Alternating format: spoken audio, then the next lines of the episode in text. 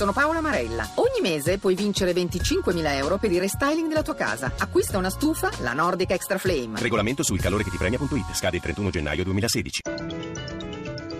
Radio 1 News Economy. Buongiorno da Sandro Marini in studio, mattinata positiva per le borse europee, spinte dalle parole del Presidente della Banca Centrale Europea, Mario Draghi, intervenuto questa mattina a Francoforte ad un forum sulle banche. Ma per uno sguardo completo sui mercati ci colleghiamo con Milano, con Maria Giovanna Lorena. Buongiorno Giovanna. Buongiorno, accelera Piazza Affari avvicinandosi a metà seduta più 0,78% per l'indice principale, rialzi anche per altre piazze europee dopo i dati positivi sull'andamento del settore dei servizi, eh, Londra più 0,91, Parigi più 0,94, mentre Francoforte scivola in ribasso dello 0,14% per il nuovo crollo di Volkswagen che sfiora un calo del 10% mentre lo scandalo emissioni si allarga. A Piazza Affari è Telecom il titolo peggiore, meno 1,2% dopo che il finanziere francese Xavier Niel, nuovo azionista, ha precisato di possedere una quota del 15,1% attraverso opzioni senza diritto di voto e di non agire in concerto con altri. Sono in ripresa invece i titoli bancari e balza Finmeccanica più 3% dopo i conti trimestrali. Lo spread fra BTP e Bund tedeschi scende a 106 punti base e per quanto riguarda l'euro si indebolisce leggermente leggermente eh, 1,0917 il cambio indicato con il dollaro. Linea Roma. Grazie a Giovanna Lorena della nostra sede di Milano. Dopo aver conquistato i mercati di tutto il mondo con i suoi prodotti, la Cina si prepara adesso a conquistare anche i cieli. Il nostro corrispondente da Pechino, Claudio Pagliara. Eccolo l'ultimo gioiello della tecnologia cinese, un aereo passeggeri da 168 posti e un raggio di 5.500 km.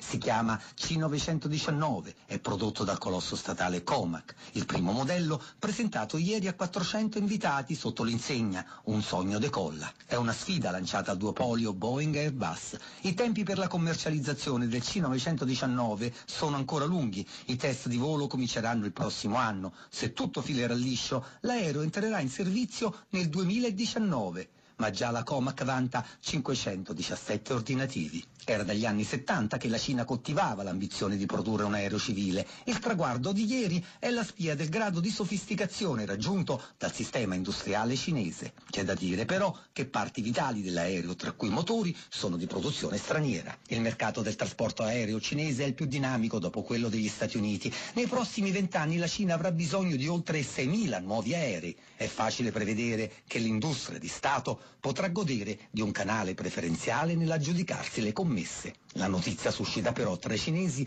reazioni contrastanti, gli internauti divisi tra sentimento patriottico e un pizzico di apprensione. Qualcuno arriva a scrivere che si sentirà sicuro di volare su un aereo made in China solo quando Xi Jinping farà lo stesso. Per ora l'Air Force One del presidente è un Boeing 747.